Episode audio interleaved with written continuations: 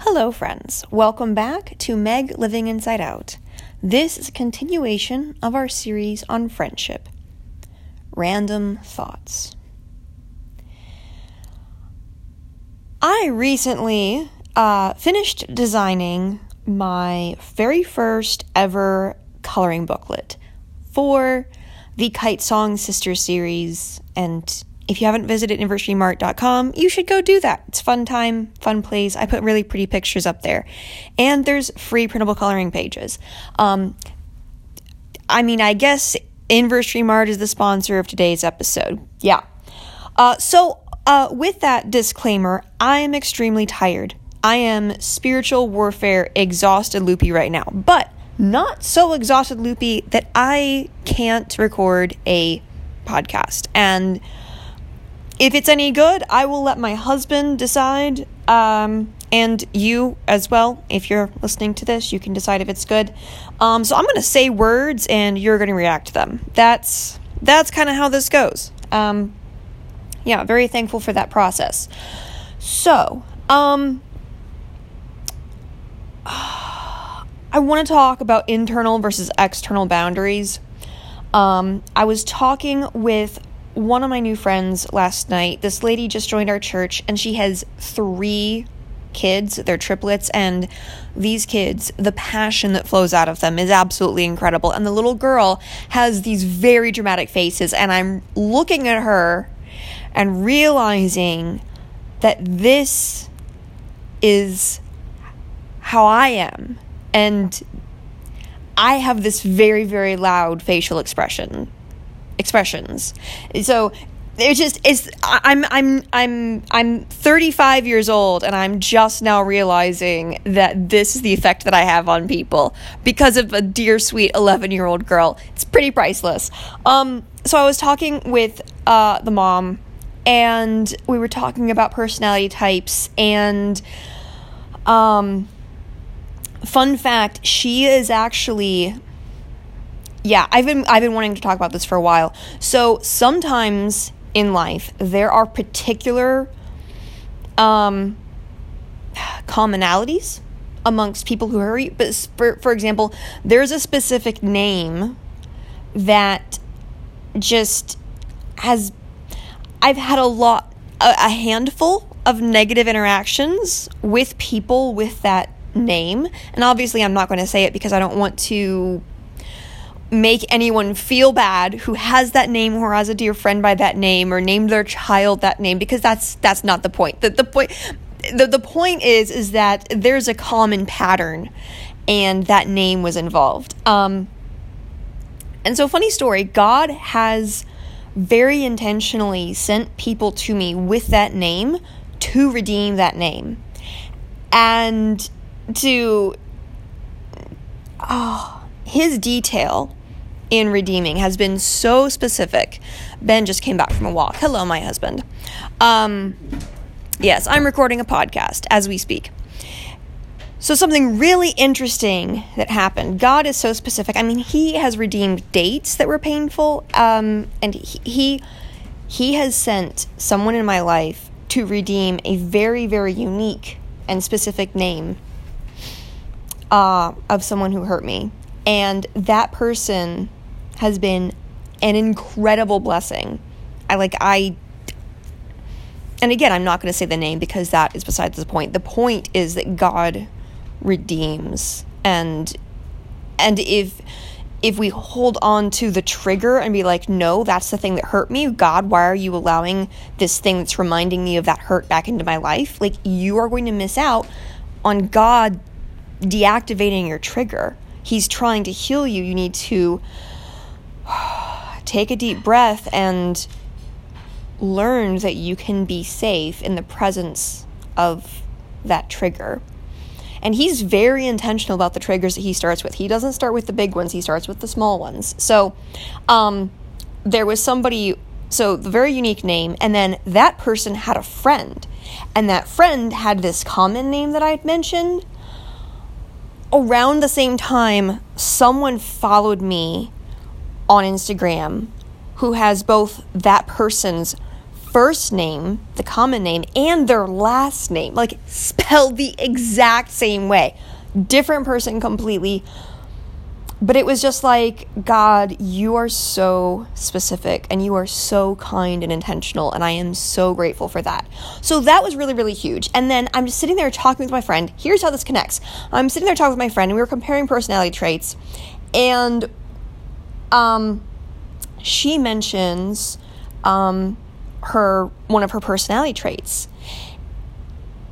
And here's the thing.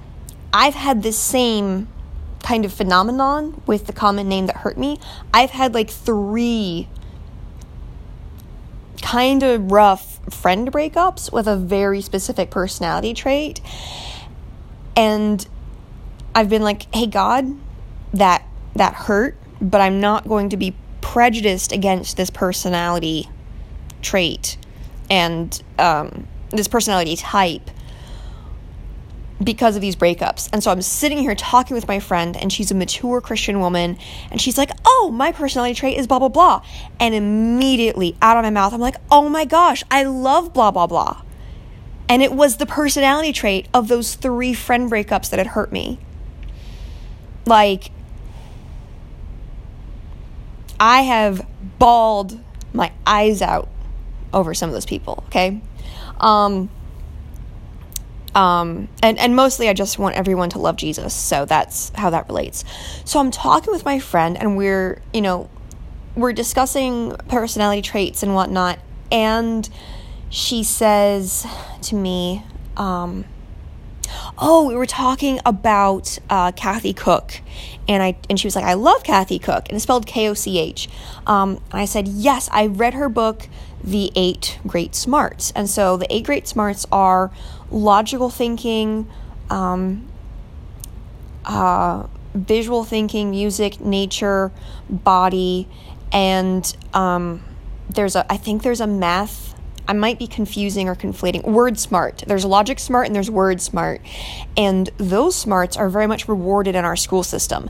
But picture smart and body smart are a little bit different. And people smart are not as, like, you don't have standardized tests for that sort of thing. I mean, like, I mean, you kind of, the arts have their own standards, but like, I'm talking about like schools in general, the West in general, just like we favor some smarts over others, and it's kind of sad.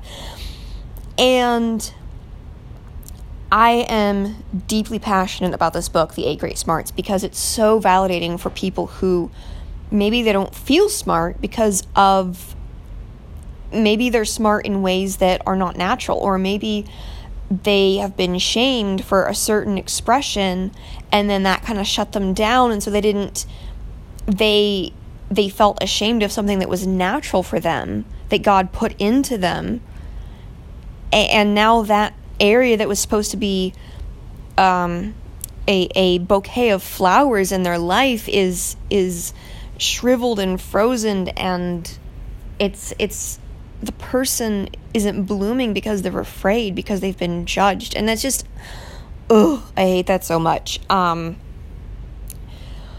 I definitely, it happens, life is broken, and, we have broken systems, we have broken people, and, we have sinful, selfish people, we have intentionally evil people, and demonic spiritual forces of that nature. So there's a lot of things that go in. I mean, my first memory, let's tangent on this. My first memory is having a panic attack at 5 years old. And I didn't even know what a panic attack was. I figured that out in my 20s, my mid-20s. So I'm upstairs in my room, and I'm scared, and I'm hyperventilating, and I'm breathing, and I finally get myself to calm down, but there was like this chokehold on my throat. There was all this tension in my neck. And I don't know if you've heard me sing, but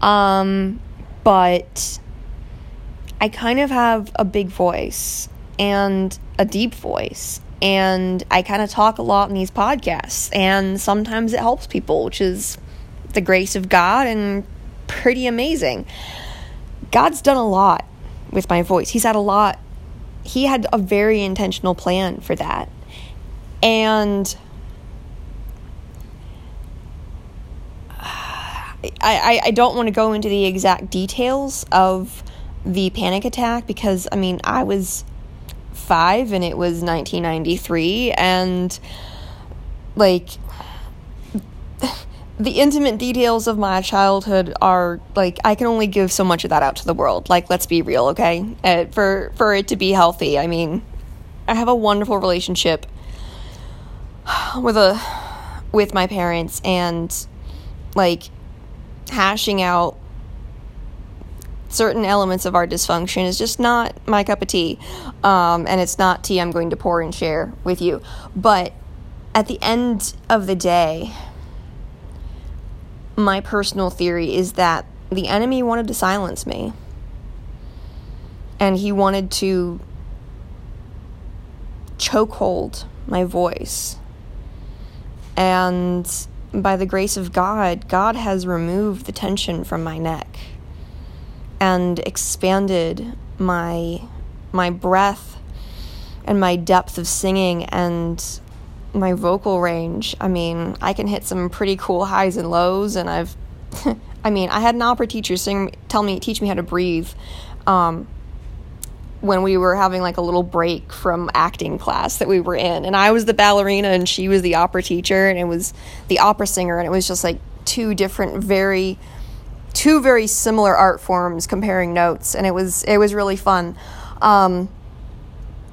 But my husband, Ben, loves music theory, and he's very good at it, and we really need to, like, learn more. But at the same time, like, music is one of those few areas where I'm uneducated enough that I can appreciate and just be like, oh, I like that. That's nice. And I don't have to go figure out and analyze why I like it, which is the case for all these other art forms, like visual, dance, painting art, sculpture art, design, formatting just in like pamphlets and street signs and literature and the way people put words together and the metaphors that they use and public speaking. Like, I have all of this analysis that criticizes by means of just knowing so much about the creative process. I don't want that for music. I want to ignorantly enjoy music. It's one art form that is safe for me to just not analyze. Like, you realize I lay in bed awake at night analyzing. I lay in bed awake at night thinking about formatting. I mean, like, have you looked at my website? I'm kind of obsessed. I mean, I've only been doing this since 2012. Well, no, actually, I had my first blog spot. I'm owning this tangent. Thank you for coming along the ride. I made my first blog spot in like 2009 when Blue Dress came out. And then I got my first self-hosted WordPress in 2012. So I've been messing around with web design for well over a decade. Because it's currently 2023. How did we get here? Time keeps on moving. It's amazing like that. So anyways, music is safe. I love music. The enemy was trying to chokehold my voice and my throat, and he did not succeed. Praise the Lord. And so that's an example of a personality type, you know, an expression of our personhood and a gift from God that is good, you know, being squashed, but then ultimately being redeemed. And so I share the entirety of that arc and that story, you know, 30 years later. I mean, to the best of my knowledge, like, I'm very deeply free and whole. And I mean, we will never be perfectly whole in this life, so please do not hear me promising that. Because I am not. We are all walking with a limp, and God is very able to very quickly remind me where I have trauma and triggers. But thankfully, I respond to them less intensely than I used to, but they're still there for sure. Like, if God wanted to bring me to my knees tomorrow, he could. And I mean, on January 3rd, he kind of did. And I was like losing it the entire day. Very much an Ezekiel 3 moment of like, okay, I need to sit by the Chibar Canal for a week and just think about this and sing songs of Zion in a foreign land, because this is sad. And yet God will be glorified. So, we will not experience perfect wholeness in this life, but by the grace of God, he gives us more wholeness than we had. And that's what I want to point you towards. You know, just let God de-trigger you today with that one thing today. Yes, you still have shrapnel over here and trauma response over there. Just let him do one thing at a time and be patient with him, because you do not have the strength for him to deal with that all at once. Outside of you being in heaven in his complete presence, that is when we will experience complete wholeness, when we have complete revelation of his goodness, of the infinity of his goodness, which is his holiness. God is holy, holy, holy. And if I may go on the rant that R.C. Sproul has made famous, we don't know who God is, and we don't know who we are. And when we understand that God is holy, everything else makes sense. Now, if you're an R.C. Sproul aficionado, you will know that I absolutely butchered that paraphrase rendition. But if you are not an R.C. Sproul aficionado, I would encourage you to just, type in R.C. Sproul Holy into YouTube and see what comes up. And if he says, "What's wrong with you people?" please just understand it is a very, very funny long-term inside joke in the Reformed community, and I kind of love it so much. So, with that said, I was talking with my friend who had this personality type that had been a source of hurt, and here I was rejoicing that this new friend that I have, and oh my gosh, she's so good at validating. And I don't know if you've seen that meme where there's the horse and the water hose spraying water on the horse's face, and then the text underneath says, "That's sweet, sweet validation."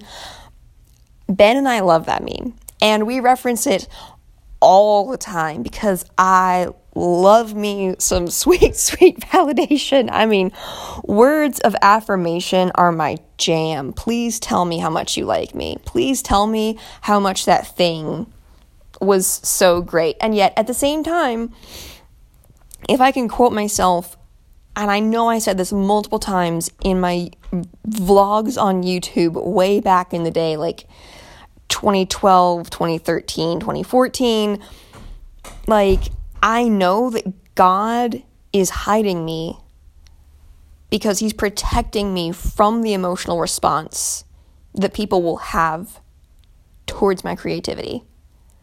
And actually, fun tangent to go on with that, I promised you tangents. Like, that is what this podcast is. Lots and lots of tangents. So in the same acting class where the opera singer and I, the ballerina, coached each other on, she coached me on breathing and I coached her on, just being in your body. And that's a whole conversation in itself, like conversation. And honestly, a huge part of healing is accepting that we have a physical body and it's not a bad thing. Obviously you don't want to glorify it so much that it's out of proportion, but you also don't want to not nourish your body. And you want to remember that your soul is connected to your body, and it's good to like take your hands and pat from, sit down on a chair, take your hands and pat your legs all the way down to your feet and then all the way back up from the outside of your leg to the inside of the leg. That's a Feldenkrais technique. And just remind your body that it's all connected. It is amazing how much we need that. And if you're very, very intellectual, let me encourage you, your body is more than just a vehicle for your brain. And the healthier your body is, the better you'll be able to think. So even if you just go on a few more walks, just 10 minutes. Just set a timer for 5 minutes, go out 5 minutes, and then come back 5 minutes. Like, just that would be so good for you. We are more than just spirits with bodies. We are bodies with spirits, and beyond that, into metaphysics, I have no interest in trying to explain in simple human language. So, we're talking about smarts, my friend and I. And the two smarts at the end of the book that Kathy Koch wrote is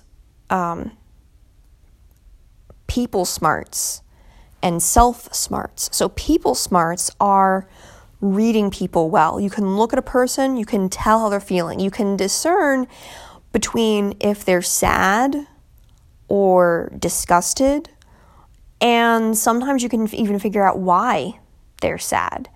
And it's just, if you know the person, that gives you a pretty good reading of if you can tell from their body language. But even if you don't know a person sometimes, and you look at a stranger, you can recognize that person is so discouraged right now, or that person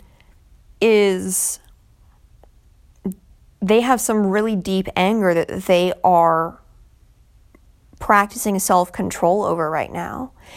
And so it's really interesting how people smarts allow you to, when you understand people better, you can communicate with them better.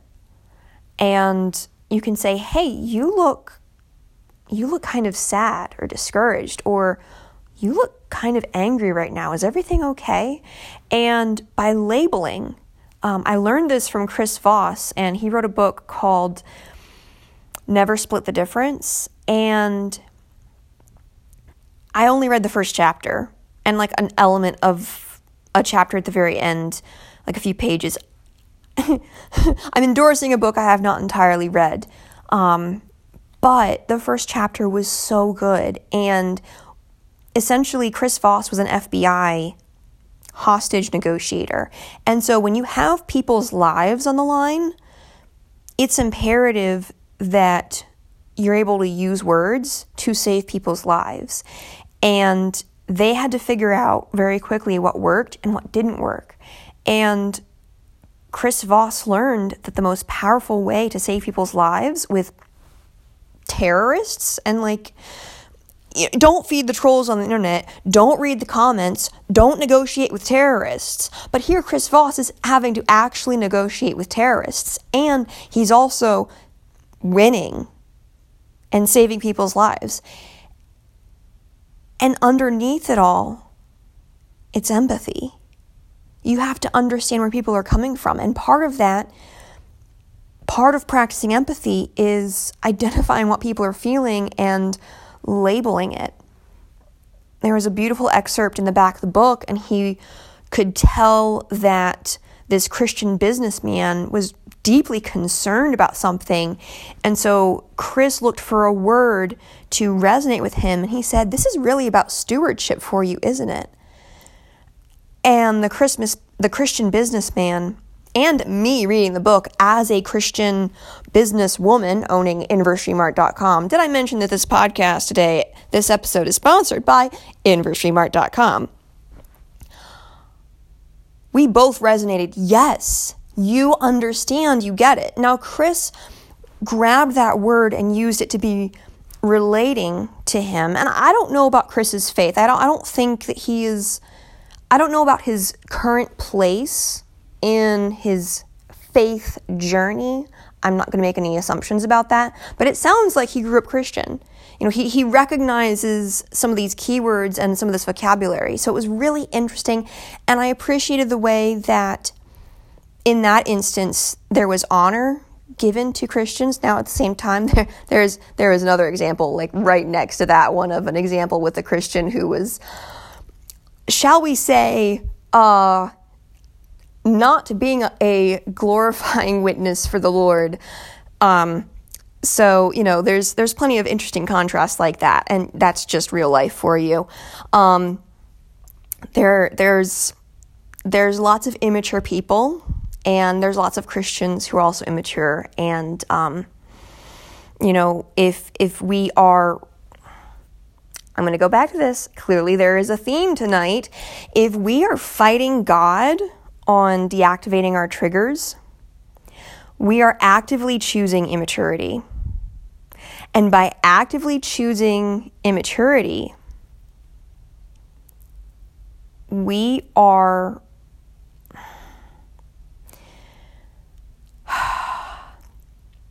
it's harder for us to intentionally love people. And I don't know about you, but love the Lord your God with all your heart, soul, mind, and strength, and love your neighbor as yourself. That's kind of important to me. That's kind of like the foundation that I live my life on. I receive God's love first. I don't love him in my own strength. We've talked about this, okay? Please, for the love of all that is holy, do not think that you can love God in your own strength. Ask him, beg him to reveal himself and his love to you, so then you can love him back. And here's the beautiful thing about loving God back. Oh, you guys.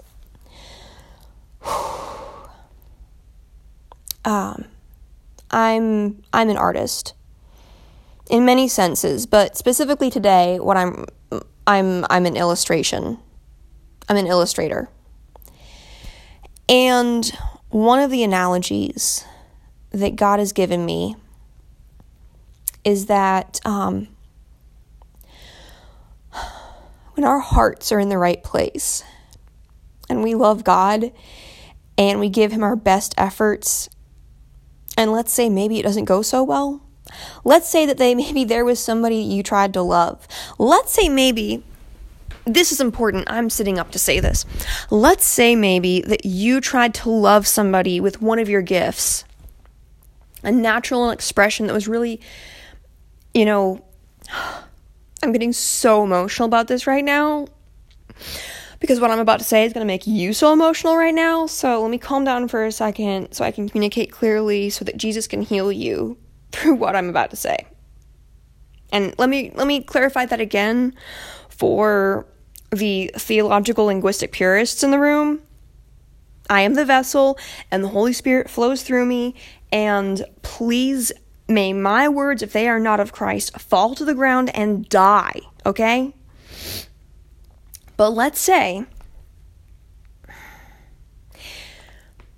and I love the video that Jess from Roots and Refuge has done, titled, "He Cares About the Cow Print."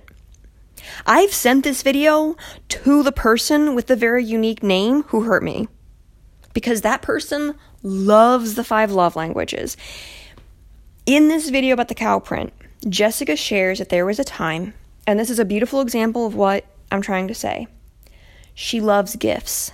This is a part of her personhood that God has just blessed her with. And, you know, the Holy Spirit gets in people and says, I want to do this through you. And then that person is like, I feel passionate about feeling gifts. And so Jessica loves gift giving, and historically. And so this was a very natural thing that came up out of her. But one time, she gave someone a gift. And not only did they not receive it, they rejected it. And I don't remember the exact phrasing. You can go watch the YouTube video. I've watched it a couple times. It's escaping me. My brain is very tired tonight, as we have discussed. But Jessica felt very hurt and very rejected by how this person did not receive her gift. And it shut her down. And for several years after that, she said, "Oh, I hate gifts. Gifts are stupid." And that's an area that God showed her, "I want to heal you from that, because I put that desire to give gifts inside of you. And I want to give gifts through you again."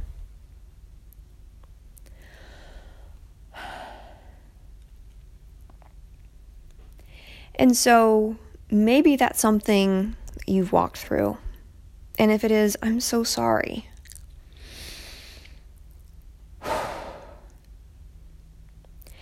But one of the things that God has showed me is that when we show up with the purest heart that we know how, we've repented of everything that we know to repent of.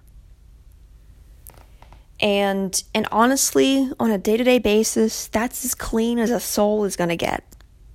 I mean, until we are in heaven and we understand God's holiness and goodness to the infinity that it will be, and it will be, again, it will be God's grace upon us that we will even be able to appreciate His holiness.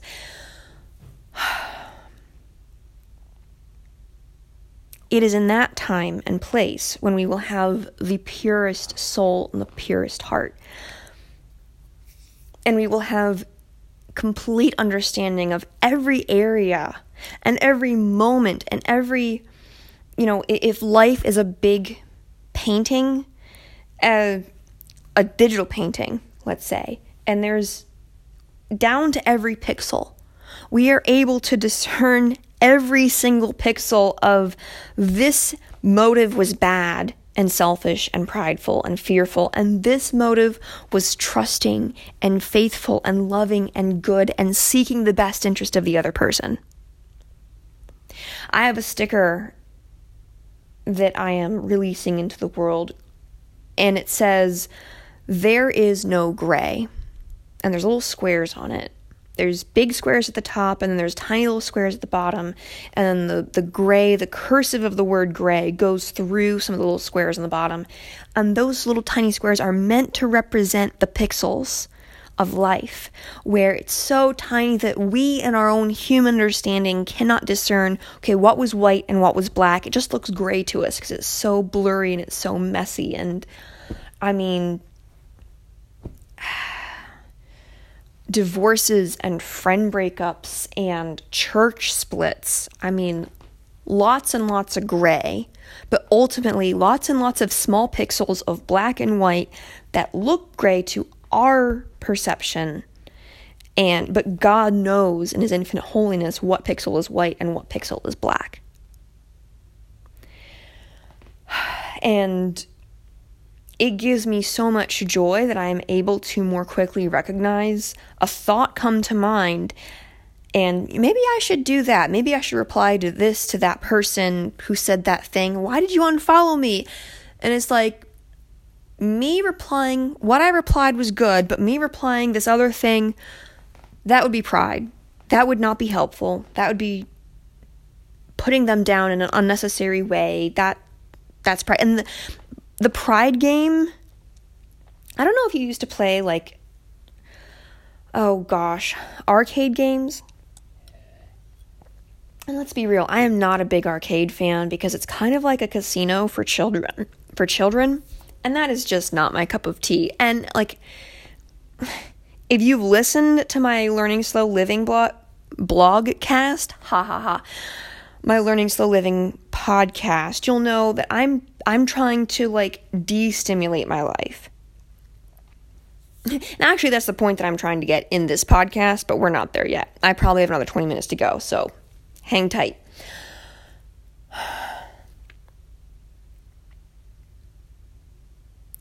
The faster that you can discern pride in your life, it's like playing the pop-up gopher game, or the mole. So the gopher pops up out of the hole, and you have this soft, foamy mallet, and you try to bop the gopher as fast as you can. So it's a reflex game. So the faster you can get the gopher, the more points you get. That is the game that I play with pride in my life. And it is constant. Like, nope, pride.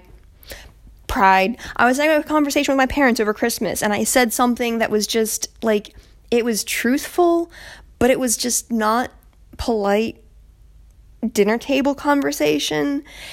And, you know, the words had left my mouth and there was no reeling them back in. And I was just like, that was pride. I'm sorry. Moving right along. And I try to do better later on in the conversation. So playing the game of pride is the gopher, smash the gopher. Very important. The faster you can kill sin, you're winning. I had a ballet teacher, Leslie. Oh my gosh, Leslie was an absolute spark plug. And one of the takeaways that I had from her was the best ballerina is the person doing the most things right. The best Christian is the one who's killing their sin the fastest.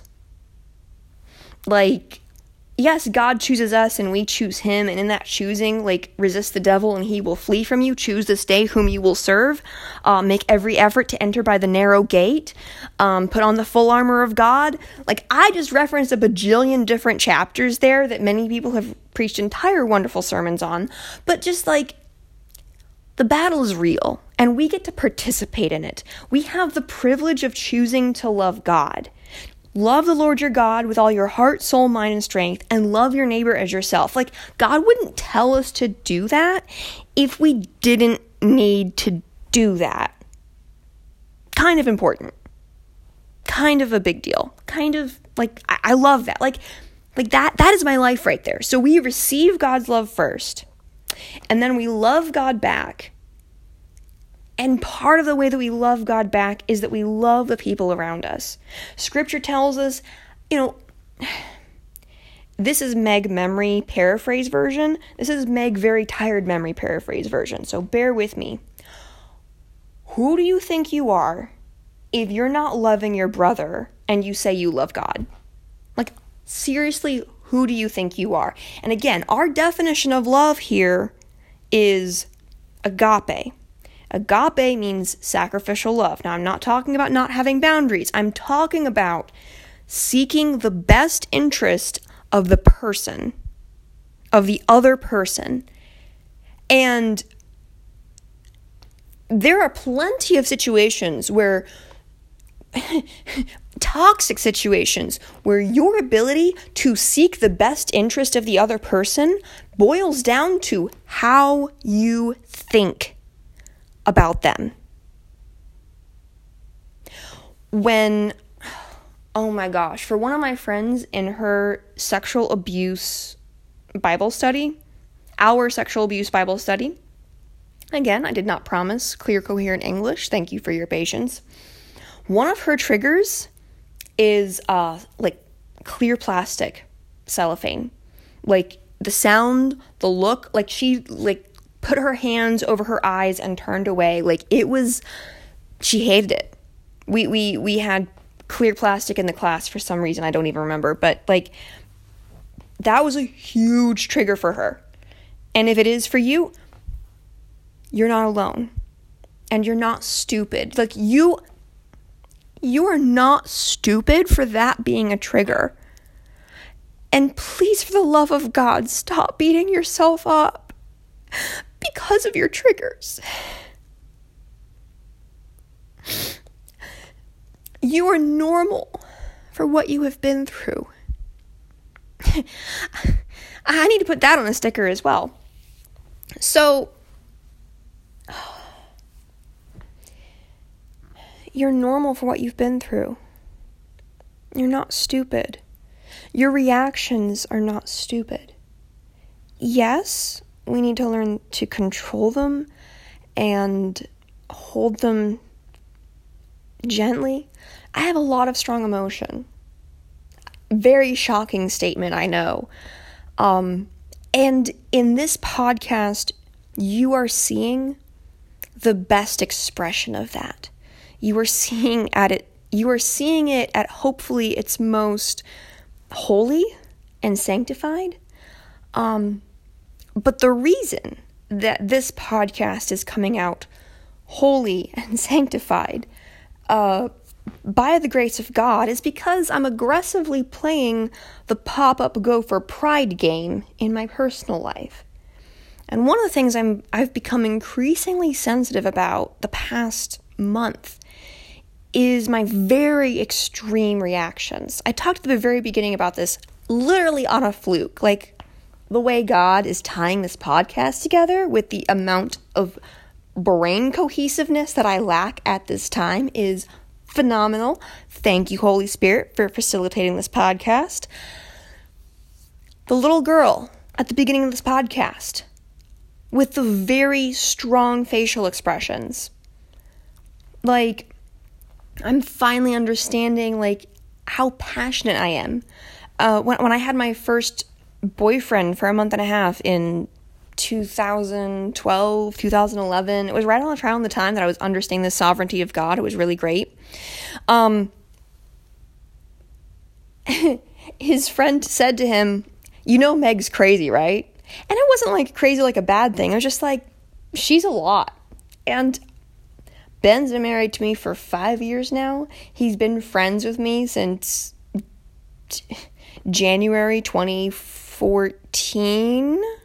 Yeah, we're going on 9 years of him knowing me. He will also tell you that I am a lot. A lot TM. So I'm becoming increasingly aware of my very extreme emotional reactions.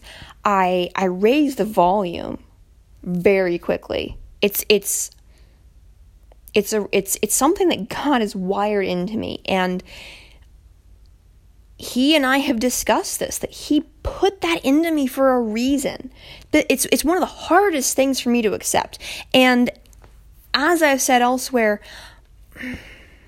I'm pretty sure I've said this on a podcast elsewhere, or maybe I've just tweeted it and thought it in my brain really loud. So let me explain it clearly here. I have struggled with idolatry of people who are opposite of me, people who are naturally more reserved. And because I thought that if I had a different personality trait, I wouldn't hurt people.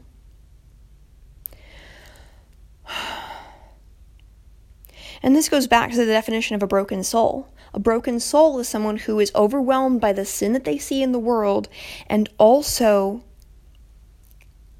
the tendency to sin and hurt people that they see within themselves. That's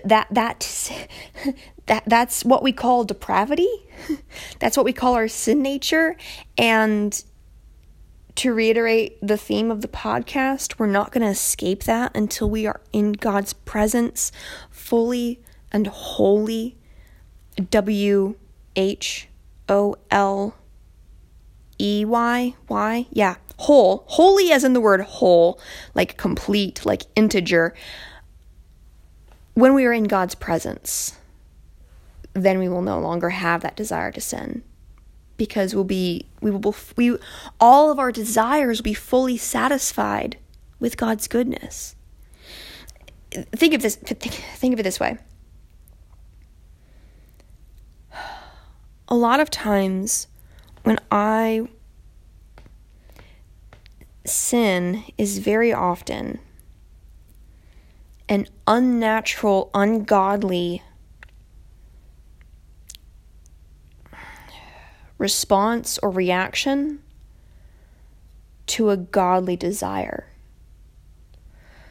Let me say that again, because it wasn't very coherent. Sin is very often an ungodly response or reaction to a godly desire. We desire justice and equity, fairness. But sometimes that desire leads us to being punitive. Punitive is a $5 word for being petty and not showing grace to people.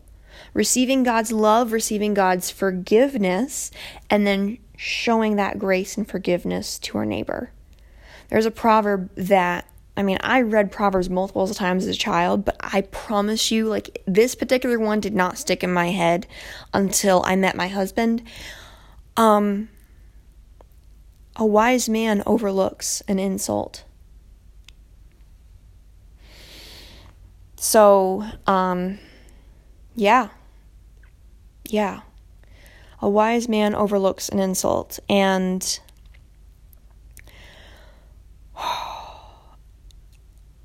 I'm someone who really loves fairness. I get really worked up over that. And I've had to submit myself to God's truth in that verse many, many times. And it's not fun. It's not pleasant. However, when we show up before God with our best intentions and the purest heart that we can have at this time in this life, it's like we are a toddler coloring on a coloring page. And maybe the colors aren't inside or outside the lines. Maybe it's a purple dog or a green cat, a blue penguin. And maybe, by artistic criticisms, it's just a child's sketch, doesn't matter. And minimalists would probably crumple it up and throw it in the trash. And we don't need to save every single piece of art that a child makes, but also some things are important and we should save some and we should celebrate that. And if your gift was rejected or shamed, I'm sorry. And please don't let that trigger and that trauma keep you in that place. Overlook the insult that person did to you by throwing away your art, as precious it was.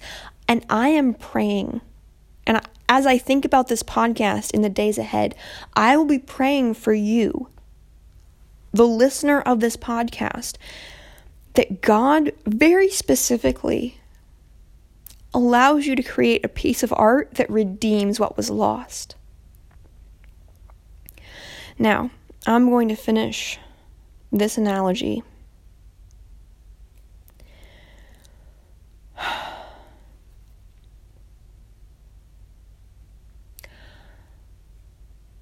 What if, when we scribble on a little coloring page and we put it before God,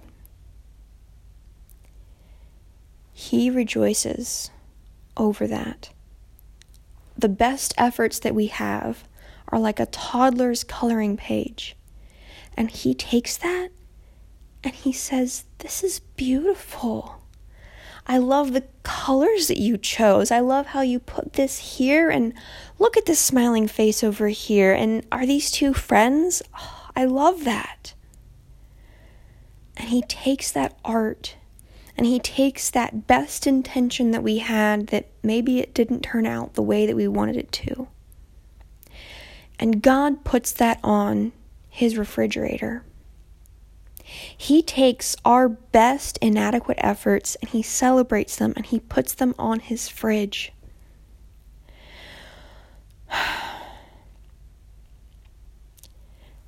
And eventually I will create art to illustrate that. But for today, I have this podcast.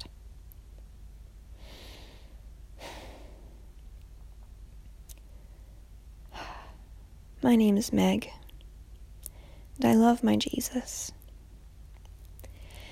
and I believe in living inside out. Now it's your turn. Live it.